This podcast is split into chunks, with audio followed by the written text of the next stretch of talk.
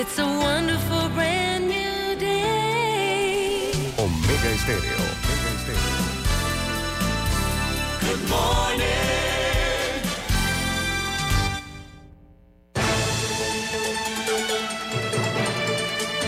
7.30 de la mañana en Panamá. Inicia En Perspectiva. La información y análisis de las noticias locales e internacionales. En Perspectiva. Con Guillermo Antonio Adames, Rubén Darío Murgas y Camila Adames Arias. En Perspectiva. Un análisis para las mentes inteligentes. En Perspectiva. Por los 107.3 de Omega Estéreo.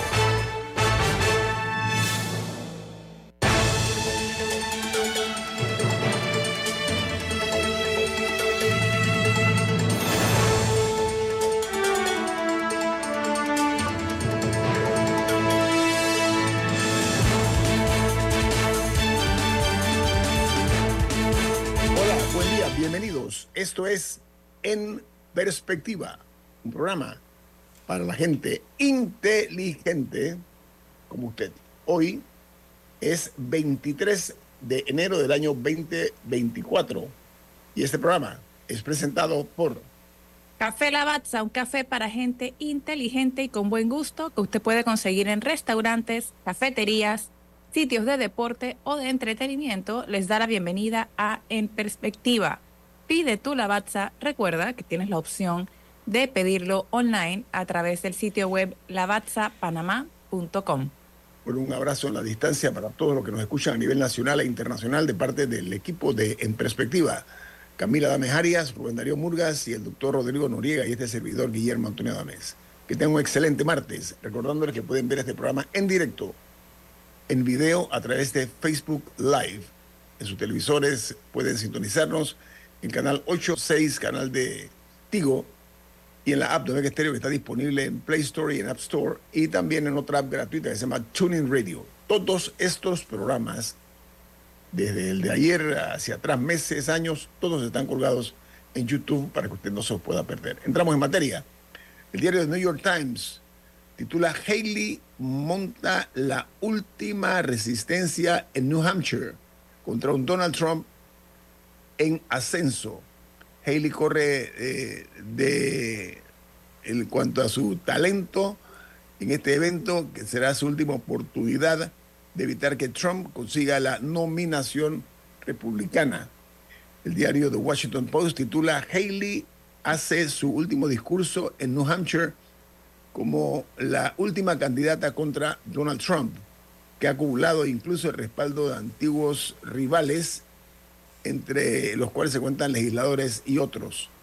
The Wall Street Journal, su principal noticia de primera plana, es que la Corte Suprema de Justicia permite que los Estados Unidos corte el alambre de púas instalado en Texas o Texas para detener migrantes.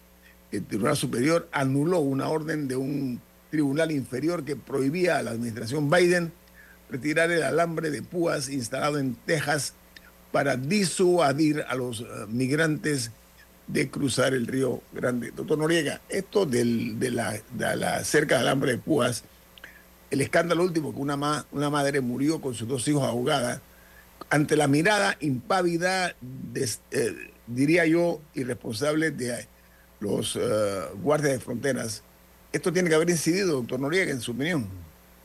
Sí, eh, buen día, don Guillermo, buen día a la audiencia. Yo creo que lo fundamental que hay que entender aquí es que la Corte Suprema no entró a discutir el tema migratorio, entró a discutir simplemente el poder del, esta- del gobierno federal. el- Cuando hablan de Estados Unidos, están hablando del gobierno federal versus el gobierno estatal de Texas, que fue el que puso esta, esta cruel medida de la, alambre de púas que causó la muerte de esta madre de sus hijos. Yo creo que el debate migratorio lamentablemente ha sido muy mal manejado por el gobierno de Biden y eso le ha dado una apertura enorme a los republicanos y, y creo que cuidado le cuesta la presidencia a los demócratas. Así es. Bueno, vamos a continuar con el resumen de las noticias que hacen primera plana en los diarios más importantes y prestigiosos del mundo. Eh, hay una nota que se genera en Ecuador y es que el alcalde de Quito propuso al presidente Novoa ayer para que presente cuatro puntos donde estarán los más importantes que se refieren a el nuevo toque de queda en la capital ecuatoriana y el retorno a la presencialidad en los centros educativos y los trabajos. Por su parte, en Guatemala, el presidente Arevalo aún no recibe respuesta de la fiscal general, a quien invitó a una reunión en la presidencia. Arevalo acaba de designar a una, un comisionado anticorrupción y eh, anuncia eh, que va a hacer auditorías el presidente Arevalo. Por su parte, en Venezuela eh, han sido detenidas 32 personas acusadas de cinco supuestas conspiraciones para matar al presidente Nicolás Maduro. El fiscal general vincula al grupo de 11 disidentes al caso. Por su parte, en Perú, los astilleros ilegales amenazan la pesca en Perú. La creciente flota pesquera comienza a impactar el riquísimo mar peruano. Esto puede convertirse en una matanza terrible que puede eh, terminar afectando la pesca en Perú. Se construyen, hay varios astilleros donde están construyendo eh, barcos improvisados, pero que bueno, van a la, a la mar a buscar eh, alimento, ¿no? Eh, Bueno, y hablando de la mar también, en días pasados se incautó un, un submarino con, el, con 800 kilos de distintos tipos de cocaína en aguas colombianas. Se presumía que este submarino iba en camino o a los Estados Unidos o a Europa.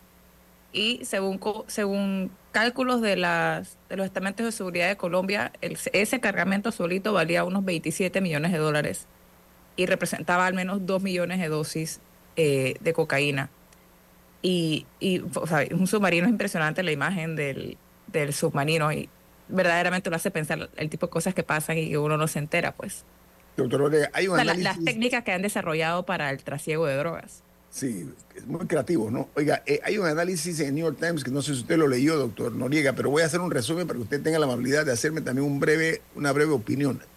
El New York Times dice que la castración, o sea que fue castrado el señor eh, Ron DeSantis por parte del matón Donald Trump, citando, así como lo maneja el New York Times, ha sido tras la brutal campaña de humillación del ex presidente que ayudó a torpedear las esperanzas del gobierno, eh, del gobernador de la Florida en New Hampshire y que dejó, eh, dice que eh, muchas dudas acerca del futuro de los pasos políticos de DeSantis. Esto será todo para DeSantis y los términos por el New York Times le parecen, doctor Noriega.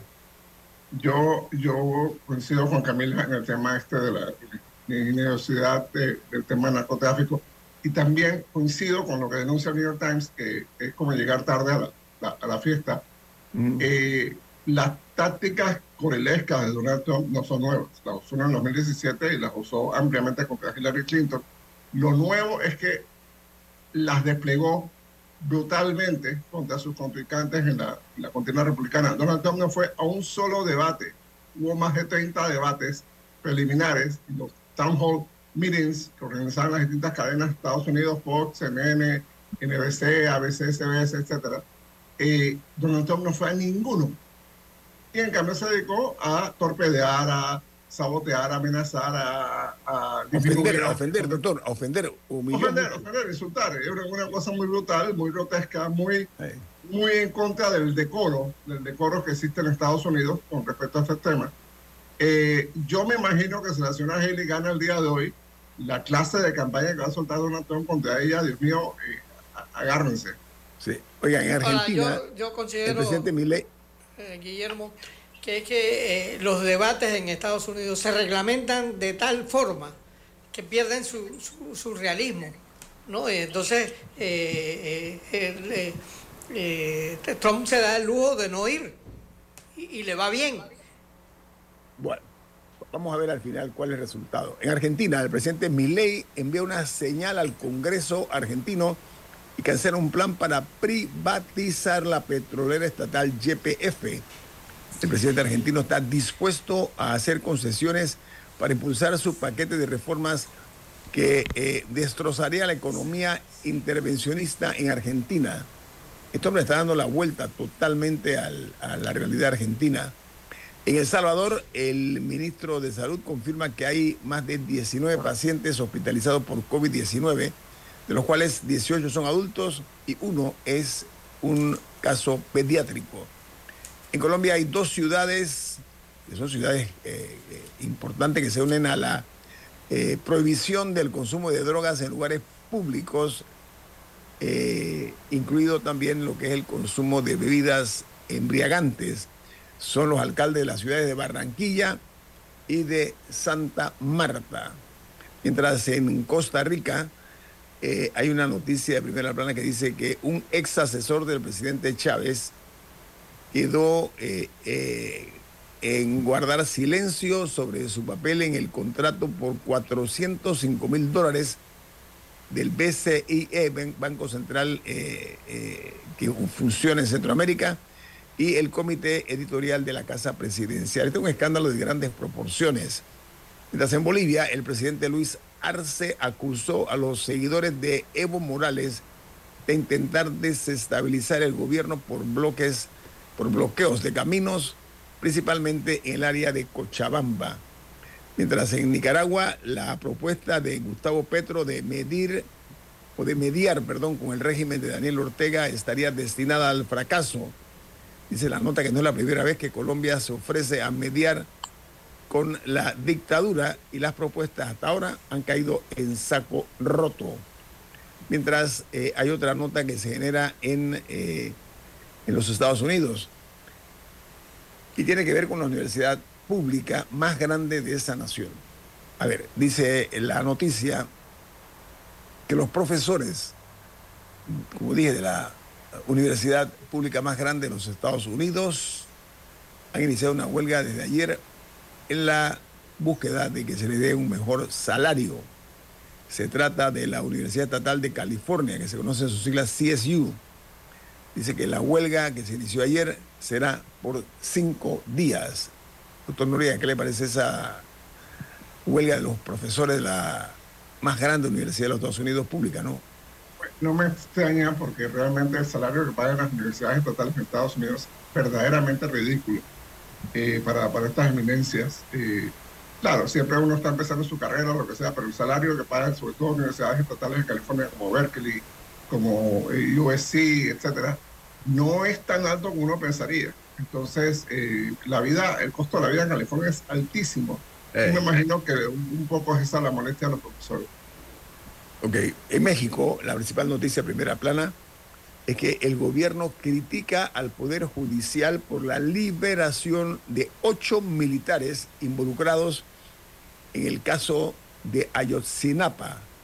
Dice que eh, el gobierno dijo que dentro de sus prioridades nunca ha estado el hacer justicia ni encontrar la verdad, dijo el presidente de México, señalando que en un comunicado la Secretaría de Gobernación dijo que la decisión eh, fue por eh, razones estrictamente políticas, como un caso de una matanza tan brutal. 42 estudiantes de secundaria fueron ajusticiados, fueron asesinados, y cómo se ha manipulado esto para proteger el sistema, doctor Noriega. Es interesante en México el- la situación, como dicen, lo que es un Estado fallido, ¿no?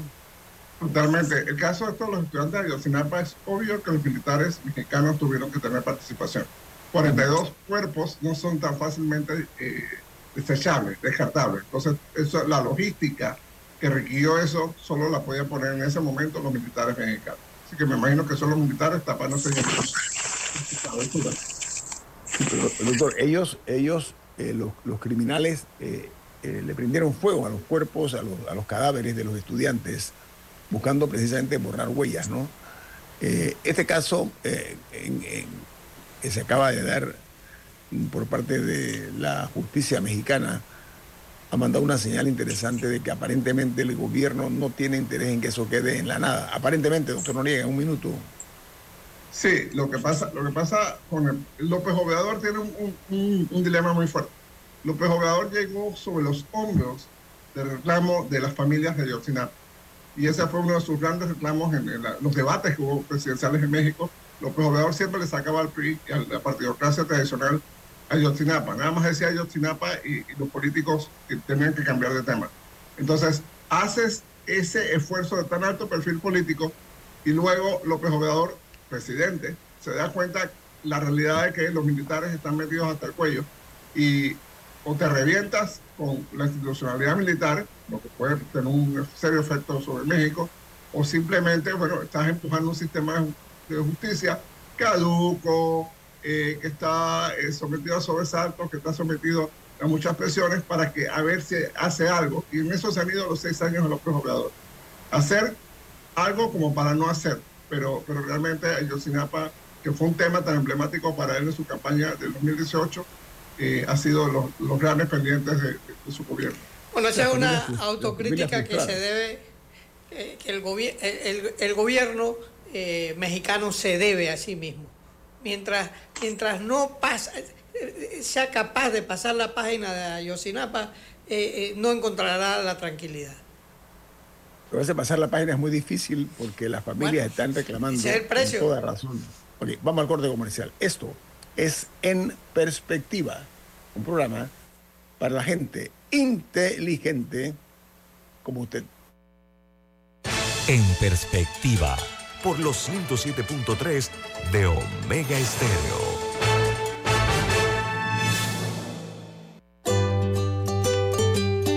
En la vida hay momentos en que todos vamos a necesitar de un apoyo adicional. Para cualquier situación, hay formas de hacer más cómodo y placentero nuestro diario vivir. Sea cual sea su necesidad, en Hogar y Salud los apoyamos haciéndole la vida más fácil, porque contamos con la experiencia necesaria para recomendarle lo que usted necesite. Recuerde, Hogar y Salud les hace la vida más fácil. Atención, amigos de Veraguas, ya abrimos nuestra nueva sucursal en Boulevard Santiago. Estamos abiertos en todas nuestras sucursales del país y le hacemos su entrega de forma gratuita en Panamá Centro. Para mayor información, puede consultar en Instagram y Facebook. Escuchar Omega Stereo es más fácil que nunca. Solo busca la aplicación de Omega Stereo en Play Store o App Store y descárgala gratis. No te pierdas los mejores programas y tu música favorita. Descarga la app de Omega Stereo y disfruta las 24 horas donde estés. en perspectiva, por los 107.3 de Omega Estéreo.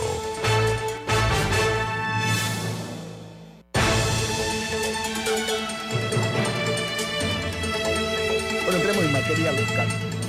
Hoy tenemos el gusto de tener aquí en este programa a un profesor y uno de sus alumnos, de sus muchos alumnos que él ha forjado en la creación de profesionales del derecho. Yo estoy hablando del profesor Miguel Antonio Bernal. ¿Cómo está, doctor Bernal? Buen día, bienvenido. Muchas gracias. Muy buenos días para usted, su equipo de trabajo y muy agradecido por la oportunidad de compartir algunas Oiga, reflexiones en El torno a doctor la Noriega, situación.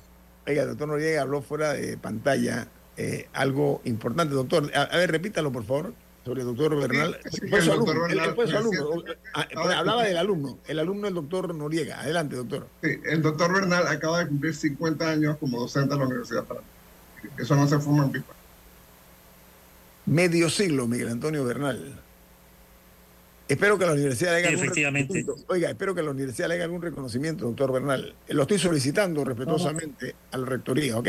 Ni- ni- de parte de las autoridades académicas, ningún reconocimiento. Un pequeño acto que se produjo en la Facultad de Derecho fue por iniciativa externa de ex- estudiantes que solicitaron un salón para poder eh, preparar un acto del cual estoy muy honrado y muy que fue muy emotivo también porque en ese momento estaba mi hijo y mis nietas aquí en Panamá, así que tuvieron la oportunidad de compartir con las personas que tuvieron a bien asistir, pero no fue ninguna autoridad académica a ese acto, lo cual a mí me enorgullece, porque eso corrobora que de parte de las autoridades académicas no existe el menor concepto del respeto a la meritocracia, y como a mí no me mastican en vista de que he sido extremadamente crítico según ellos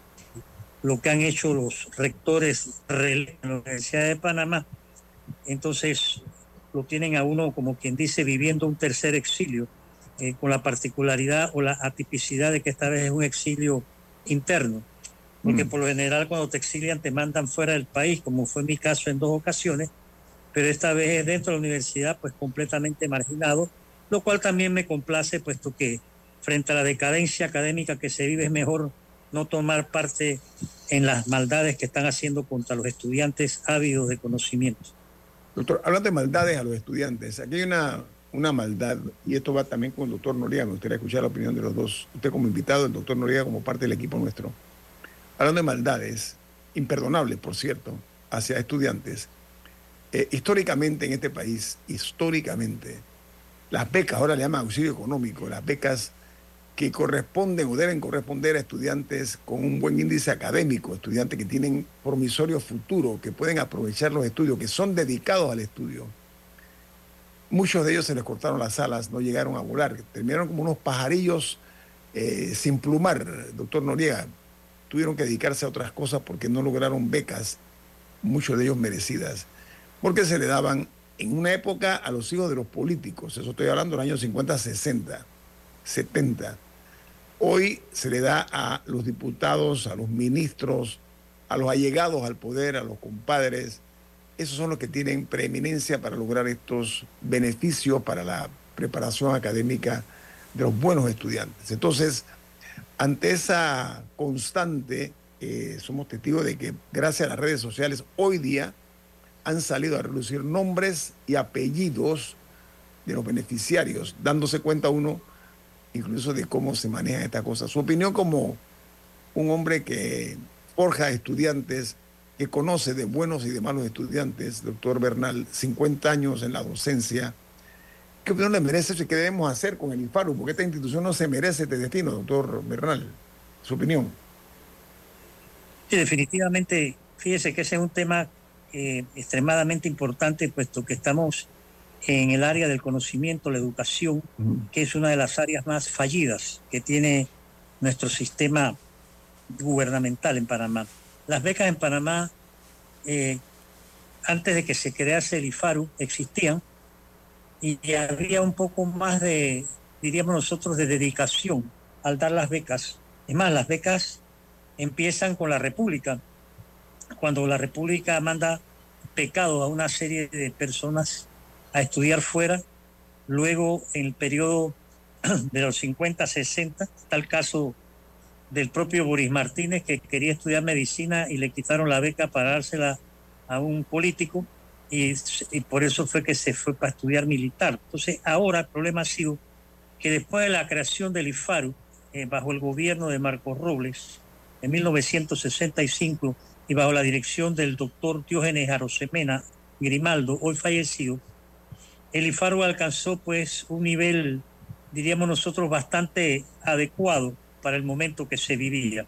Esto se viene abajo después cuando ya el mismo concepto de beca ha sido desnaturalizado, puesto que por beca se debe entender eh, junto con la correspondiente valoración de la meritocracia, el brindarle a las personas que tienen un nivel académico, ya sea en primaria, secundaria universidad, una asistencia eh, para que puedan realizar sus estudios dentro o fuera del país. Esto está completamente desnaturalizado y particularmente la desnaturalización, la degeneración empieza en el 2004, luego continúa en el 2009, se profundiza en el 2015 con distintas leyes que se van evacuando o se van promulgando, en las cuales entonces eh, ahora hablan de la necesidad económica y la academia o la necesidad académica pasa a un segundo plano. Y bajo ese subterfugio, y de una manera, diríamos ya, extremadamente abusadora, eh, en este gobierno, lo cual no quiere decir que no se dio también en el anterior, pero no como ahora, eh, hemos caído en una situación lamentable, puesto que los auxilios económicos eh, verdaderamente jugosos se le han venido dando, según lo demuestran las pruebas al canto, a personas o a eh, familiares o a conocidos de ministros, diputados, eh, adictos al gobierno, hasta sobrinos del presidente, y con el agravante de que el señor Contralor de la República ha ordenado considerar como de seguridad estatal la información correspondiente, entonces hemos quedado un poco con muchas interrogantes, cuando aquí lo que se impone ahora mismo es que se dé la transparencia necesaria, quiénes recibieron, cuántos recibieron y que se inicien los procedimientos necesarios para que aquellos que recibieron 60 mil, 160 mil, lo devuelvan al Estado. Doctor Noriega, a ver, en esa línea de pensamiento del doctor Bernal, eh, rescato los, dos cosas. Una, parece que pesa más una carta de un diputado o de un ministro, pesa más que los créditos académicos. Uno. Eh, segundo, ese intento o intentona de blindar esa información, ¿es eso eh, no únicamente moral, sino desde el punto de vista real, admisible, doctor Noriega? Gracias por la pregunta primero contesto la, segunda parte. No, no es legal. Lo que hizo Contralor eh, Solís no es legal. Eso de declarar esa información en reserva, la ley de transparencia, la ley C del 2002 no lo permite. Eso no es legal y eso le va a traer problemas. Y despertemos. En un año va a haber otro Contralor o Contralora que va a ver esa información, va a ser pública y se van a saber los mismos escándalos que están tratando de tapar. Segundo, el tema de la misma beca, y, y tenemos que diferenciar. Ahora mismo Panamá hay tres programas el programa de beca universal PASEU, que es en realidad es un subsidio para que los estudiantes vayan a la escuela, para, para eh, que la deserción escolar eh, sea mínima. Lamentablemente funciona en primaria, pero no funciona en lo que llaman educación eh, media y media, es decir, lo que antes llamábamos como secundaria. No funciona porque los chicos están recibiendo el dinero, la familia de los chicos cada tres meses. La, la gente tiene la mala costumbre de comer tres veces al día Así que eh, eh, hay mucha presión para que los chicos y chicas deserten de, las escuelas. Hay un programa de beca supuestamente por excelencia académica, pero eh, tiene unas características muy infames. Por ejemplo, pide respaldo, pide fiadores. Y me consta, me consta porque he estado cercano a chicos que han aspirado a becas, que tienen la admisión de universidades europeas de primer mundo. Son, chicos pobrísimos, pero como no tienen un fiador, pierden la beca. Entonces, eh, y tercero, hay esto que se llama ayudas económicas, que es un, un, auxilio económico, perdón, que es un eufemismo para decir que cuando supuestamente uno tiene la admisión en una universidad y no te alcanza o tu beca o tus recursos, tú pedías ayuda al INFARO para que el INFARO complementara tus esfuerzos. Sin embargo, esta es como la caja menuda del director o directora del Faro y, y contubernio con los políticos. Y hay una comisión en la que hay un diputado, un diputado de la República que es miembro de esa comisión, que, que digamos una comisión asesora del IFARO. Eh, ¿Qué puede asesorar un diputado allí? Y, segundo, esto hecho de la, de la total opacidad es terrible. Es terrible porque es muy frustrante para los padres y madres de familia que están buscando becas para sus hijos saber que al hijo de un diputado o a la hija de un ministro o al sobrino del presidente le dieron 100 mil, 200 mil dólares, cuando normalmente mucha gente está buscando 30 mil, 50 mil, 60 mil dólares para terminar una carrera. Eso es muy terrible. Eso de verdad es muy terrible y es una puñalada al alma de los panameños. Eso es más un, algo, algo, importante, y creo que por ahí va el, el doctor Noriega, es diferenciar entre los distintos programas que hay, porque no es lo mismo una beca por la que una persona concursa que un auxilio económico que se, o sea, que, que existe algún tipo de, de, de transacción política para que se dé. Y creo que le hacemos un desfavor a nuestra nación de tratar de meter a todo el mundo en la misma bolsa. Eh, eso como, como asunto número uno. Al final la clave creo que es que no hay claridad, que no hay claridad de, de cuáles son los procesos para, para tener acceso ni a algunas de las becas, ni a eh, los famosos auxilios económicos. Y esa opacidad, no solamente en, el, en, en no conocer al final los nombres y montos de las personas que los recibieron, sino una persona que quiere un auxilio económico porque lo necesita legítimamente y no tiene y, no tiene acceso a un diputado, ¿cómo, ¿cómo busca ese auxilio económico? Puede que haya gente que sí lo necesita, ¿Cómo lo busca? ¿Dónde está eso? Entonces, al final todo debe tener procesos claros, se deben seguir ciertos estándares, porque al final del día sí creo que, en especial tomando en cuenta eh, las condiciones que existen en Panamá de aprendizaje que no son las mejores, no son competitivas en la región y todos creo que hay que ser honestos con nosotros mismos. Entonces, el hecho de que el Estado pueda, pueda facilitar que personas con talento y con promesa puedan tener acceso a conocimientos del exterior y luego regresar a Panamá y aplicar esos conocimientos, es algo que debe continuar.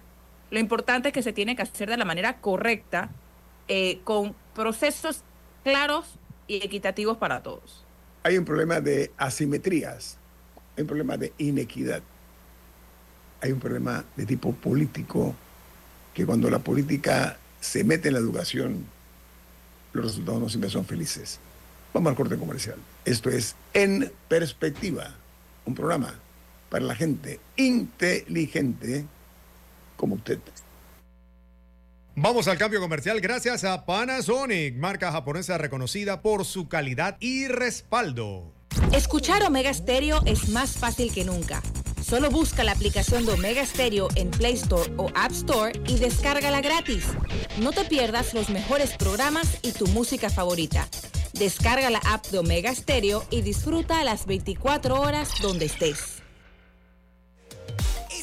No pases calor y cuida tu bolsillo. Descubre el verdadero confort con Panasonic y sus aires acondicionados. Imagínate encendiendo tu aire justo antes de llegar a casa, climatizando tu hogar gracias al Wi-Fi. Libera tus habitaciones de contaminantes con el sistema de purificación Nano X, exclusivo de Panasonic. Los pioneros en tecnología inverter. Panasonic, calidad y ahorro, comprobado. Estamos de regreso gracias a Panasonic. Ve por lo seguro y compra calidad.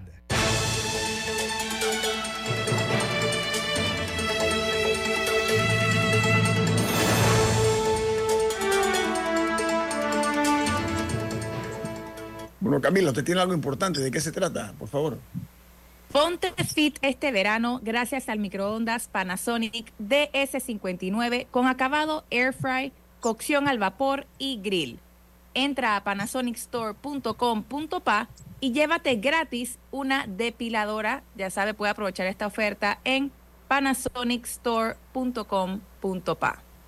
Amigos, todavía se sienten los efluvios, todavía se siente en el ambiente ese, no es tufillo, tufo fuerte a la contaminación generada por la basura que está en el vertedero de Cerro Patacón, que ya lleva como cuatro días más o menos ese, esa situación y que ya los bomberos han dicho pues que lo tienen bajo control y enhorabuena, por supuesto, pero hay algo interesante y es que no se han quedado un grupo eh, de ciudadanos que han tomado muy en serio lo que ha ocurrido contra nuestra salud, porque eso conspira no únicamente contra el estado eh, de salud de los están en los alrededores, sino en la propia ciudad se sentía. Es muy fuerte esos, esos hedores, porque no puedo llamarlo de otra manera. Entonces, eh, tras este incendio, este vertedero, doctor Bernal, de Cerro Patacón, el Centro de Incidencia Ambiental eh, ha presentado una denuncia penal contra varios funcionarios por el presunto delito de, a ver, contra el ambiente y contra los recursos naturales. Esto eh, se está dando a cuatro días, como dije, de que no se ha podido extinguir este incendio y que ha afectado severamente la calidad del aire que respiramos. Doctor Bernal, su opinión, por favor, de esta denuncia, esta demanda. Sí, muchas gracias. Mire, yo creo que como ciudadanos debemos felicitarnos de que nuevamente en este caso el Centro de Investigación Ambiental actúa en el sentido de que la ciudadanía lo espera, es decir, poner el dedo en la llaga y exigir las investigaciones que corresponden porque nosotros estamos aquí frente a una serie de delitos perpetrados, diría yo que con premeditación, dolo y alevosía. No es la primera vez que hay este tipo de incendios. No es el único vertedero que en Panamá se tiene porque Panamá le ha dado la espalda a los progresos alcanzados en materia ambiental en lo que se refiere al reciclaje. Este es uno de los pocos países del mundo donde no se recicla la basura, donde no se educa, no se instruye para tal propósito y esos polvos traen estos otros lodos, en este caso, este nuevo incendio de un cerro Patacón eh, que nosotros no sabemos a ciencia cierta si todavía está vigente el contrato de los que se lo dieron o está eso al garete. Entonces, en medio de una crecida población, eh, esto no puede ser pasado por alto. Sin embargo, la ciudadanía en gran parte, y lamentablemente, en mi opinión, eh, está ahora mismo no distraída, pero sí concentrada frente a una situación social y económica que la distrae de las consecuencias de un daño ecológico ambientalista como este y sobre todo a la salud. Esto de Cerro Patacón ha vuelto a revelar que nosotros no estamos preparados para este tipo de situaciones porque simplemente a las autoridades correspondientes no les da la gana, porque ya con anticipación se habían dado otros incendios y se había hablado de que no se podía seguir haciendo lo que se hace. Por ejemplo, eh, dicen que el incendio empezó donde están las llantas. Bueno, ¿y esas llantas por qué no se reciclan? Si ahora se hacen en varios países alquitrán, que sirve para, la, para las carreteras, no, aquí las acumulan para pegarle fuego. O sea, cosas absurdas. Entonces yo sí creo que eh, debemos nosotros respaldar la iniciativa de CIAN y ojalá no solamente las asociaciones ambientalistas como CIAN este, hagan este tipo de diligencias, sino también otras organizaciones de la sociedad civil. Yo me voy a interesar en mi carácter ahora recién electo presidente de la Federación de Asociaciones Profesionales de Panamá, que agrupa más de 32 organizaciones, asociaciones y colegios, para que también colaboremos con el CIAN en esta denuncia y la respaldemos a todas cosas, ahora a sabiendas que eh, si no hay esa presión ciudadana, pues este acto quedará impune, como tantos otros.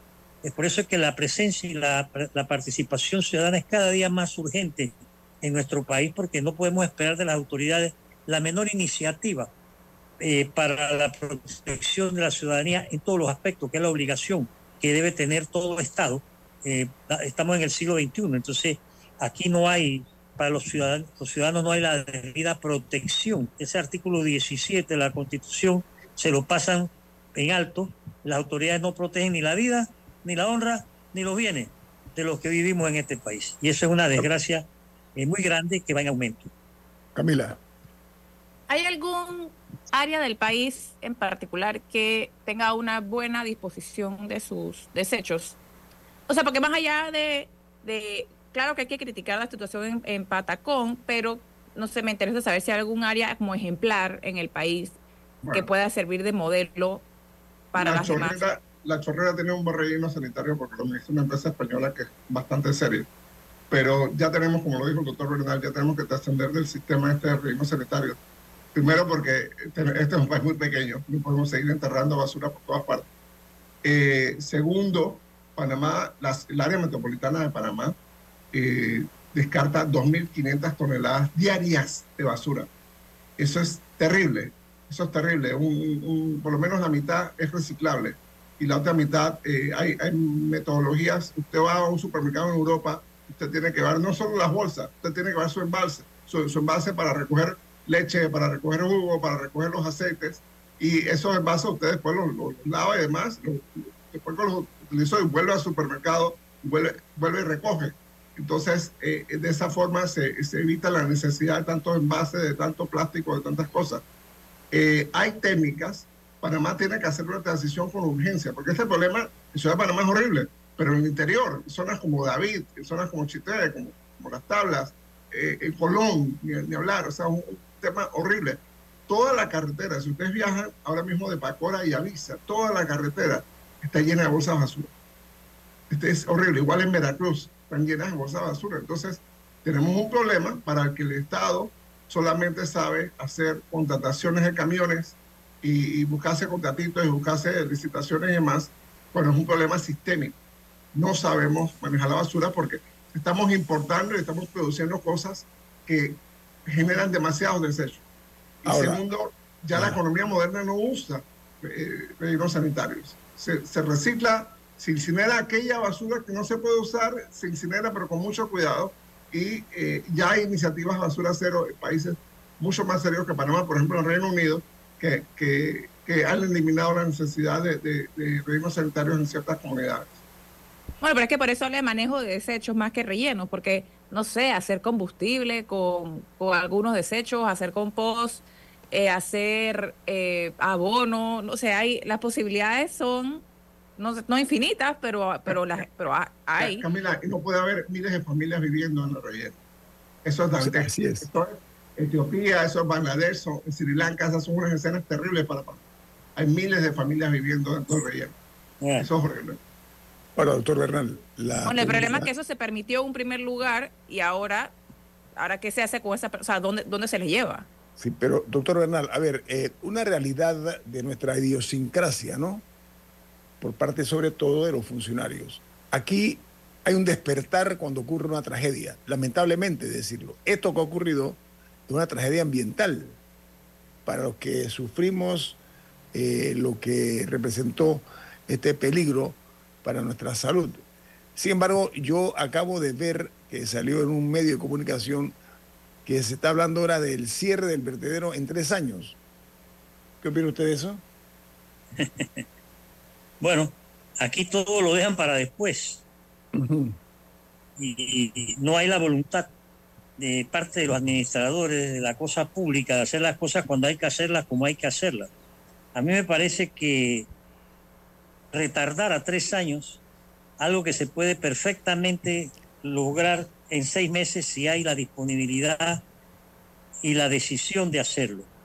Lo, lo que no podemos seguir es haciendo las cosas igual que las hacíamos antaño, creando vertederos a diestra y siniestra. Mire, por ejemplo, ahí mencionó atinadamente el doctor Rodrigo Noriega la situación, por ejemplo, Chitré. El aeropuerto de Chitré no se puede utilizar, porque como tiene un vertedero ahí mismo, entonces los gallotes o gallinazos pululan por ahí y ese aeropuerto está inutilizado por esa situación. Aquí lo que no, una sociedad que nos debe avergonzar a nosotros como parte de la misma, una sociedad que no sabe recoger su basura, que no sabe disponer de su basura, sea esta orgánica o de cualquier naturaleza, en un país tan pequeño. Cuando usted va a otras a otros países y ve, ¿no? La, cómo la basura es una preocupación de todos los ciudadanos, sin excepción, porque saben que los primeros en verse afectados por ellos somos nosotros. Aquí no. Aquí la basura, mire, ahí han estado durante varios días hablando de lo que pasa en San Miguelito. Pero el problema es que en San Miguelito, en San Miguelón, en Colón, en, en para donde usted vaya, o sea, y si va por la carretera, no son solo los huecos, sino los muladares. ¿Por qué? Hombre, hay que decirlo, y duele decirlo, pero aquí hay un sector de la población que es cochino y que le han alimentado la cochinería, se la han apadrinado, porque aquí no se sanciona, no se multa, no se castiga, no se educa, no se instruye, ¿no? La gente va manejando y va tirando las botellas vacías, los etcétera, y si usted les dice algo, se puede buscar un problema, porque como media población anda armada. Entonces, este es un desastre, pero es un desastre eh, querido, es un desastre apadrinado por acción o por omisión. Eh, entonces, no tenemos los ciudadanos, mire, usted preguntaba, ¿qué hacemos los ciudadanos con estos tantos días que se están dando en el Cerro Patacón? No tenemos mecanismos de acción nosotros, no tenemos nada para poder hacer, quejarnos, lamentarnos. Pero aparte de eso, aquí en Panamá hay no sé cuántos miles de, de ¿cómo se llama esa cosa? De condominios, de propiedad horizontal. Eso sería una manera de empezar a educar en, los, en, las propiedades horizontales que son de 12, 15 eh, o 40 habitaciones o, o, apartamentos, educar a la gente para que empiecen a reciclar en los condominios de una manera, pero no, no estamos haciendo nada. Cuando aquí vino hace años, yo recuerdo que vinieron unos japoneses y ofrecieron hacer todo el reciclaje. Se tuvieron que ir porque los mordieron por todos lados y no pudieron hacer absolutamente nada. Le pidieron ayudita, doctor, dígalo, pidieron ayudita, ¿no se acuerda? Sí, exactamente, por ejemplo. Entonces, ¿a dónde vamos así? O sea, eh, aquí el problema central nuestro, ojalá fuera Cerro Patacón. El problema es que Cerro Patacón también es producto de la corrupción, producto de las desigualdades sociales que hay en este país, producto de tantas cosas que nosotros no, o sea, nos hemos ido con el paso de los años, de los lustros, de las décadas, dejándolo ahí y se están acumulando. Entonces hoy en día tenemos un vertedero de problemas que no sabemos por dónde empezar. Y como usted bien lo acaba de anotar, hace falta que estalle una situación como ahora con el vertedero para que la gente entonces se dé cuenta. Mucha gente ni sabe que existe el vertedero. Porque, y, no sé si me voy a entender que la situación nuestra es bastante, bastante dura por la negligencia que han mantenido las autoridades principales. Hablamos del IFARU, ahora hablamos del vertedero. Y el tema que toquemos, vamos a ir a tocar siempre el mismo punto. La impunidad, la corrupción, el poco me importa, la falta de ciudadanos este, participando activamente, opinando o debatiendo sobre estos temas para resolverlos, no con el ánimo de criticar solamente. Lo que no podemos tampoco dejar a un lado la crítica cuando se producen este tipo de situaciones porque es un derecho que nos asiste, ¿no? Ahora, la pregunta que a mí me surge, y lo digo sin ningún reparo, ¿cuántos habrán rebuscado con la apagada del fuego? Porque para aquí para todos se rebuscan.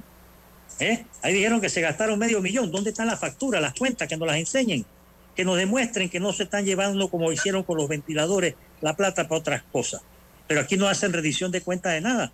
Lo más seguro es que mañana el Contralor diga que es seguridad del Estado el informe de cómo se apagó, de cuánto costó apagar el eh, Cerro Patacón, porque él está ahí es para eso, ¿verdad? Para apadrinar toda una serie de actos ilícitos, ilegales, arbitrarios, que nos están haciendo un daño y que está creando cada vez mayores resentimientos en la población. Ok, vamos al corte comercial. Esto es En Perspectiva, un programa para la gente inteligente como usted. En perspectiva, por los 107.3 de Omega Estéreo. Inundado de papeles en su oficina. Gasta mucho tiempo buscando documentos y archivos. En Solutexa digitalizamos los documentos de su empresa y le proporcionamos un software poderoso y fácil de usar para que pueda organizar y encontrar esos documentos escaneados. Llámenos al 209-4997 para un demo sin compromiso. Solutexa, expertos en digitalización y gestión documental. ¿Quieres anunciarte en Omega Stereo pero no sabes cómo? Solo llámanos o escríbenos al 6675-0990 y buscaremos la mejor opción para tu marca, producto o empresa. Ya lo sabes, 6675-0990. No esperes más. Están aquí, siempre presentes en todos y cada uno de los procesos electorales. Desde hace 33 años, el cuerpo de delegados electorales asume la tarea patriótica de velar porque celebremos la fiesta electoral de panameñas y panameños con respeto, con tolerancia y en paz. Esa es su responsabilidad y compromiso, ser los amables componedores y facilitadores que salvaguardan nuestra democracia. Delegados electorales, los guardianes de la democracia. En perspectiva, por los 107.3 de Omega Estéreo.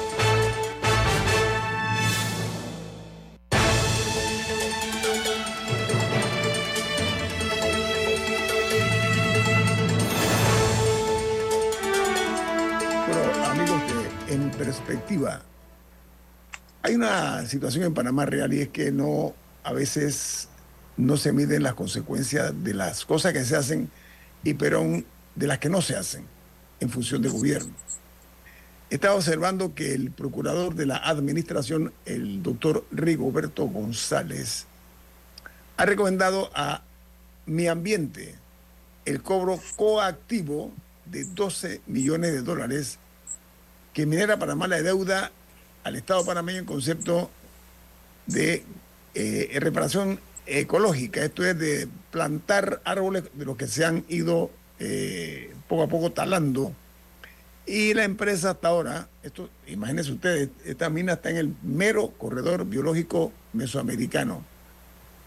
Entonces esa devastación que se dio, porque lo que se ve es, un desierto con grandes tajos en la tierra. Doctor Noriega, a ver, eh, ayúdenos porque desde el año 2019 se está hablando de una auditoría técnica financiera y que se inició supuestamente en 2019 a Minera Panamá. ¿Eso debe ser reconocimiento público o no, doctor? Totalmente, como los auxilios económicos. Eso debería ser totalmente eh, conocimiento público y estar disponible en la página web de las instituciones. Esos 12 millones son de lo que se llama compensación ecológica.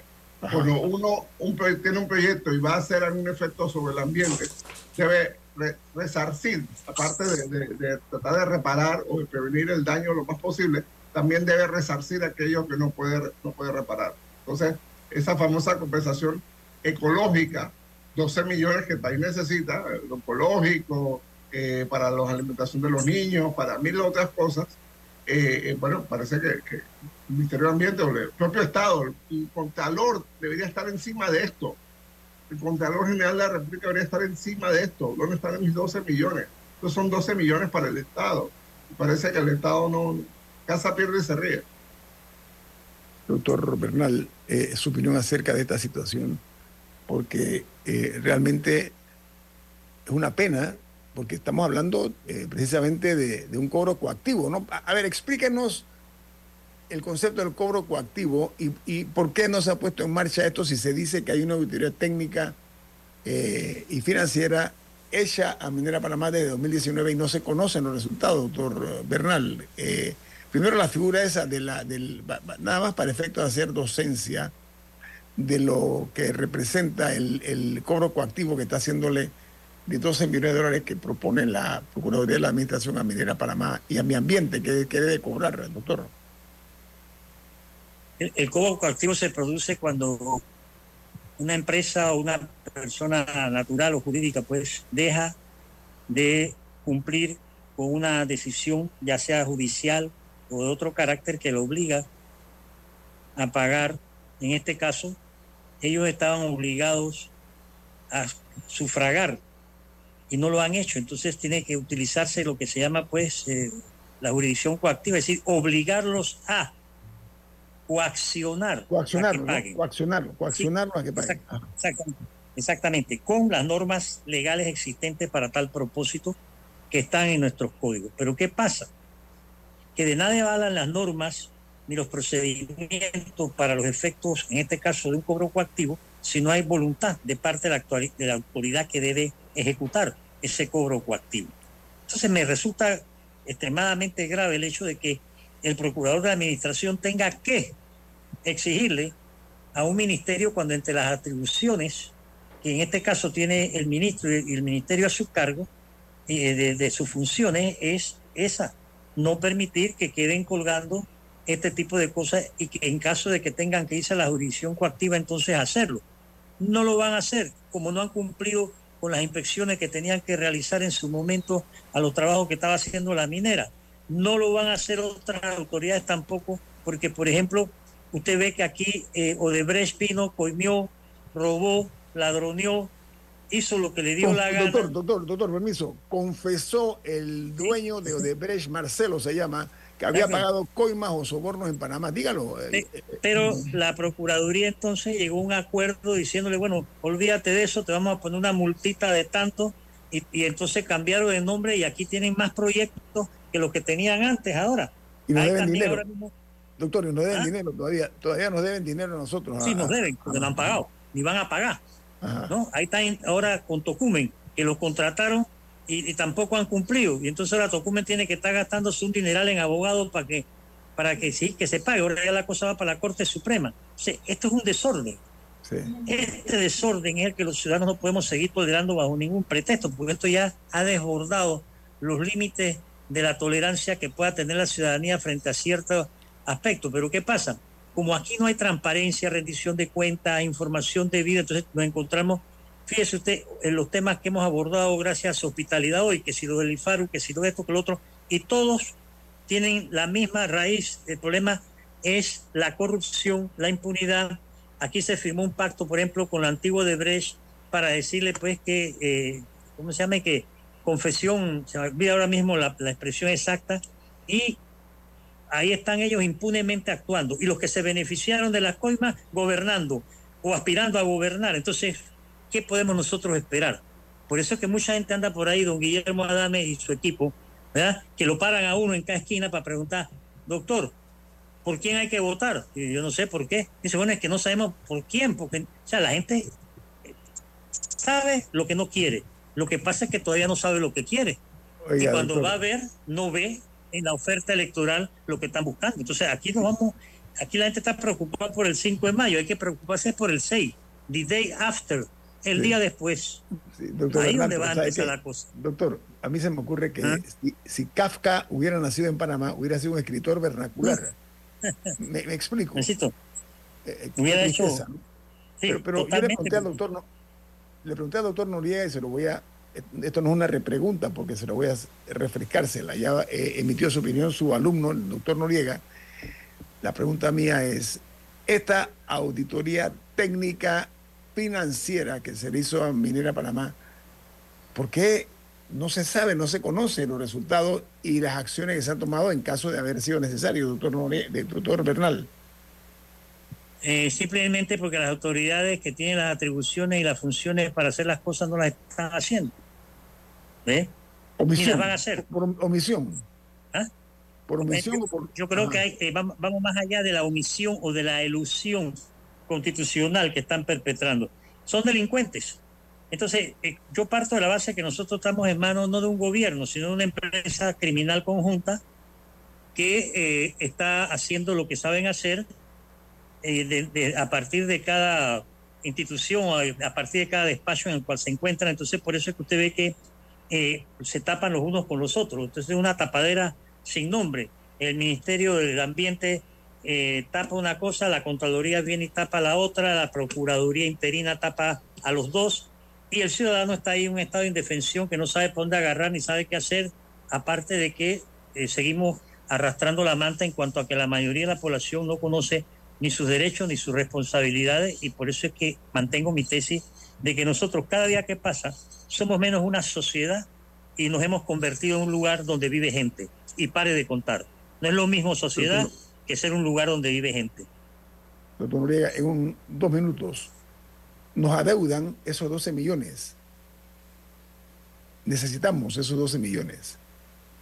Sí, y nos adeudan mucho más que esos 12 millones. Nos adeudan eh, los años que la minera funcionó sin contrato y no le pagó nada al Estado panameño. Nosotros necesitamos saber cuánto fue lo que la mina sacó, cuánto fue lo que ganó para tener una idea de cuánto le debe el Estado panameño. Por eso es que están tratando muchos de evitar ese arbitraje, porque en el arbitraje vamos a saber eso y vamos a saber también quiénes son y quiénes han sido los accionistas minoritarios de la minera, quiénes son los panameños y panameñas que tienen acciones o que tuvieron acciones en la minera. Entonces, eso, eso perfectamente puede acabar con el arbitraje el primer día.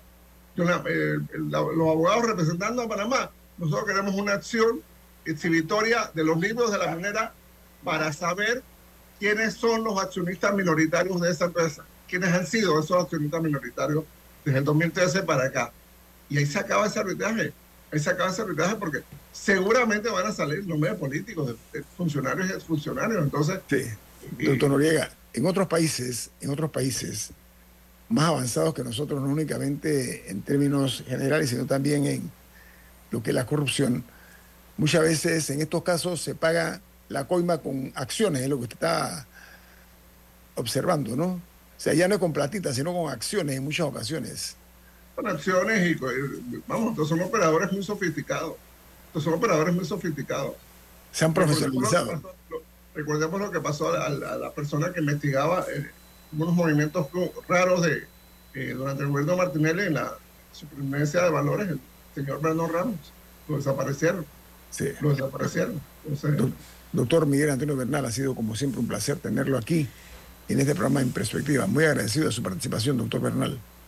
Le agradezco infinitamente la hospitalidad, un saludo respetuoso para todos ustedes y mis mejores deseos de éxito en la labor que cotidianamente desarrollan a favor de la ciudadanía en Panamá. Muchas gracias. Un placer. Gracias, doctor Bernal. Camila, ¿quién despide en perspectiva? Café Lavazza, un café para gente inteligente y con buen gusto que puedes pedir en restaurantes, cafeterías, sitios de deporte o de entretenimiento. Despide en perspectiva. Pide tu Lavazza. Recuerda que tienes la opción de hacerlo online desde la comodidad de tu casa a través del sitio web lavazzapanamá.com. Nos vamos. Hasta mañana. Gracias. Chao. Ha finalizado En Perspectiva. Un análisis para las mentes inteligentes. Por los 107.3 de Omega Estéreo.